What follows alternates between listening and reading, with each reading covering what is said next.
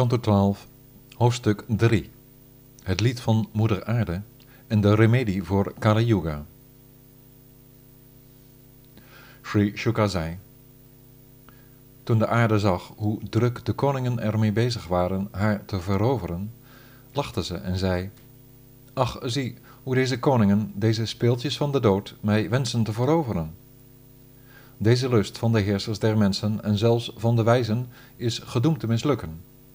Die koningen vertrouwen geheel op een aardklomp die te vergelijken is met een waterbubbel. Laten we eerst de zesvoud van de zinnen en de geest de baas zijn, dan zullen we de ministers onderwerpen die de leiding hebben, en dan verslaan we de adviseurs, de burgers, de vrienden, de olifantenhoeders en de doornen, het boeventuig. Zo zullen we stap voor stap de aarde veroveren met inbegrip van haar gordel van zeeën. Maar zo denkend met hun harten gevangen in verwachtingen, realiseren ze zich niet de eindigheid van hun bestaan. Nadat ze de landen en de zee hebben veroverd, bevaren ze met al hun macht de zeeën. Wat voor zin heeft een dergelijke overwinning van het zelf? Spirituele bevrijding is de vrucht van de zelfoverwinning. De Manus en hun zonen, o zoon van de Kurus, gaven het allemaal op over mij te heersen en vertrokken naar het woud zoals ze kwamen. Maar zij die tekortschieten in intelligentie, proberen mij te veroveren middels oorlogsvoering. Vanwege mij ontstaat er tussen materialistische personen een conflict tussen vaders en zoons en tussen broeders, want hun harten worden geregeerd door het hebben van macht. Zich voor mij inspannend en zeggend: Dit hele land is van mij en niet van jou, jij dwaas, ruzien de heersers met elkaar, doden ze en worden ze gedood. Puritu, Pururava, Gadi, Nahusha, Bharata, Kartavirarjuna, Mandata, Sagara, Rama, Katvanga, Dundua, Kuvalayashva, Raghu, Trinabindu, Yayati, Sharyati, Shantanu, Gaya, Bhagirata, Kakuchta, Nashada, Nriga, Hiranyakashipu, Vritra, Ravana die de hele wereld deed weeklagen, Namuchi, Shambara, Bhoma, Hiranyaksha en Taraka, zowel als vele andere demonen en vorsten die veel macht hadden over anderen, waren stuk voor stuk helden die goed van alles op de hoogte niet te overwinnen waren en allen onderwierpen. Voor mij levend, o machtige, gaven ze blijk van een grote bezitsdrang, maar omdat ze in de greep van de tijd onderworpen waren aan de dood, bereikten ze niet hun doel. Er bleven alleen maar historische verhandelingen van hen over. Shuka ging verder. Deze verhalen die ik u vertelde over grote koningen wiens roem zich in al de werelden verspreidde en die weer vertrokken, drukken niet het hoogste levensdoel uit, o. Ze vormen niet meer dan een weldaad aan woorden, een decor, om uit te kunnen wijden over verzaking en wijsheid. Het is meer het herhaaldelijk bespreken en bezingen van de kwaliteiten van de Heer, geprezen in de versen, dat een einde maakt aan alles wat ongunstig is. Hij die Heer Krishna's zuivere toegewijde dienst wenst, moet dit daarom regelmatig doen en telkens weer over hem vernemen.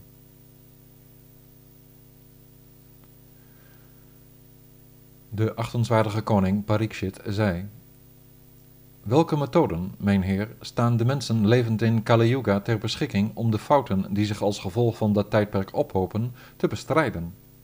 Alsjeblieft, leg me uit hoe het zit. Hoe zit het met de yuga's, de plichten die bij hen horen, de tijd die ze beslaan en wanneer ze eindigen, als ook de tijd zelf die de beweging van de meester vertegenwoordigt, van Heer Vishnu, de opperziel? Sri. De religie van de mensen in Satyayuga, o koning, wordt door de mensen van die tijd gehandhaafd met al haar vier poten, de machtige poten van waarheid, mededogen, boete en liefdadigheid. De mensen van dat tijdperk zijn tevreden, genadig, vriendelijk, vreedzaam, zelfbeheerst, tolerant, innerlijk voldaan, gelijkgezind en overwegend ascetisch. In Treta Yoga gaat geleidelijk aan een kwart van de kracht van ieder van de poten van het dharma verloren als gevolg van de poten van het adharma, ofwel de goddeloosheid, onwaarheid, gewelddadigheid, ontevredenheid en oneenigheid. Gedurende dat tijdperk zijn de mensen van toewijding met rituelen en boetedoeningen zonder een overmaat aan geweld of lustige verlangens. Gedijend in hun achting voor de drie Veda's volgen ze de drie wegen van het reguleren van de religie, de economie en de zinsbevrediging, terwijl de vier klassen overwegend Brahmaans georiënteerd zijn, o koning. De dharmische kwaliteiten van verzaking, mededogen, waarheid, liefde en liefdadigheid zijn in Dwapara Yoga teruggedrongen tot de helft van hun kracht vanwege de adharmische kenmerken van geweld, misnoegen, leugens en hatelijkheid. Men is in dat tijdperk van een hoog moreel gehalte. Men houdt van glorie en van Vedische studie. Men is vermogend met grote families en vreugdevol, waarbij van de vier klassen de brahmanen en edelen in aantal overwegen. Door de voortdurende toename van de principes der goddeloosheid nemen in Kali Yuga de poten van de religiositeit verder af tot een kwart van hun sterkte, tot ze uiteindelijk zijn vernietigd. In die tijd zullen de mensen hebzuchtig zijn, ongemanierd, weinig mededogend, geneigd tot zinloos geruzie, onfortuinlijk en geobsedeerd door materiële verlangens, terwijl de mensen overwegend zullen bestaan uit arbeiders en minder beschaafde lieden.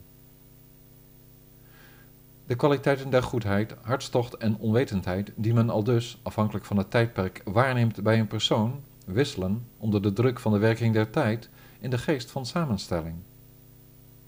De tijd waarin de geest, de intelligentie en de zinnen floreren in de geaardheid goedheid, moet worden begrepen als Satya Yuga, het tijdperk waarin men behagen schept in kennis en verzaking. O man van intelligentie, als de geconditioneerde zielen, toegewijd tot een plicht, er nevenmotieven op nahouden en op een eer uit zijn, moeten dergelijk overwegen van de hartstocht worden beschouwd als het Treta-tijdperk. Als begeerte en ongenoegen, valse trots, afgunst en hypocrisie overal de dienst uitmaken en de handelingen worden beheerst door zelfzucht, spreekt men van Dwapara Yuga, het tijdperk van de hartstocht en onwetendheid. Kali Yuga staat bekend als het tijdperk der onwetendheid, waarin er sprake is van misleiding, valse getuigenis, luiheid en lethargie, geweld, neerslachtigheid, gejammer, begoocheling, angst en armoede.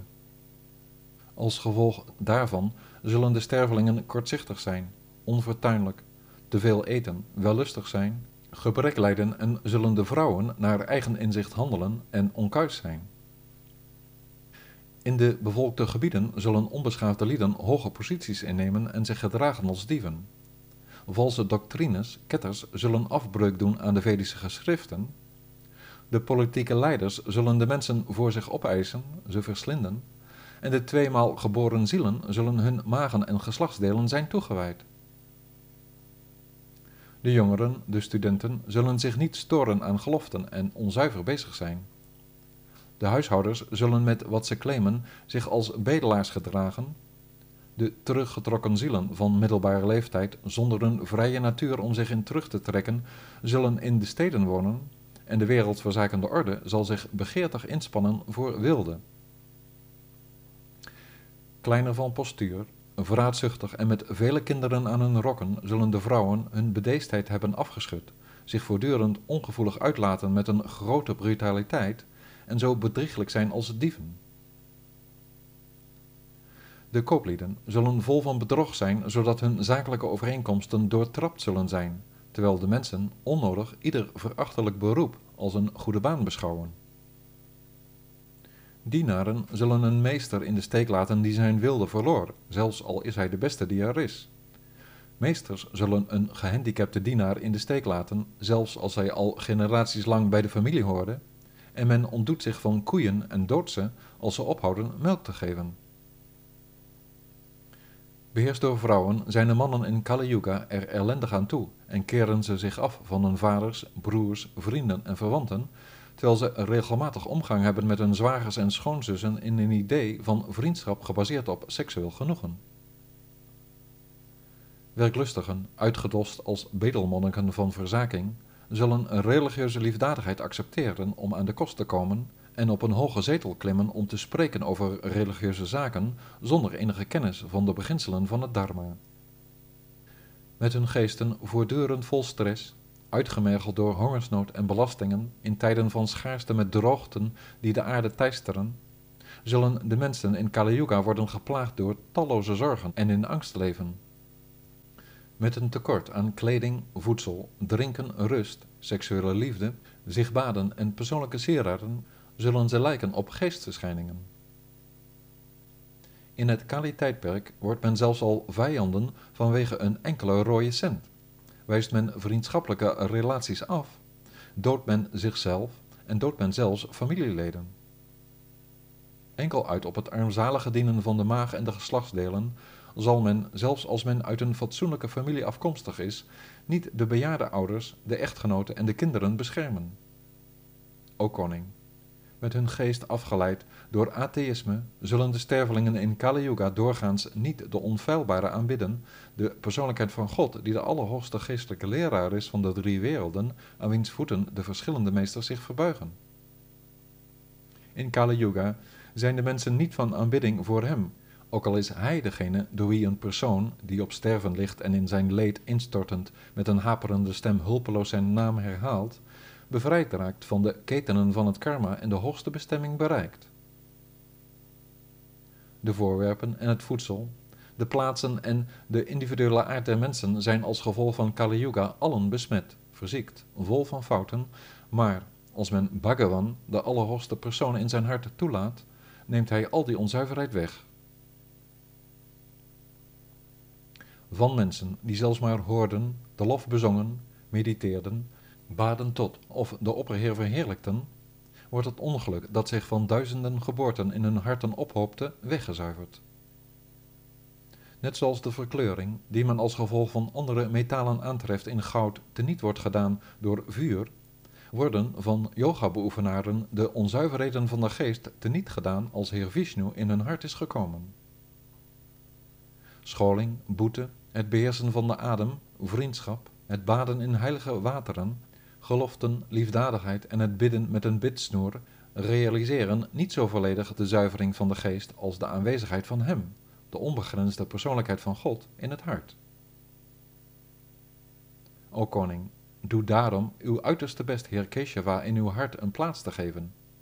Als u sterft hier na deze week, zal u met uw aandacht op Hem gericht de hoogste bestemming bereiken de persoonlijkheid van God, de opperheer, de ziel en toevlucht van iedereen, zal hen die op sterven liggen en op hem mediteren, naar hun ware identiteit leiden, mijn beste. In de oceaan van de fouten van Kali Yuga, o koning, bestaat er gelukkig één heel goede kwaliteit.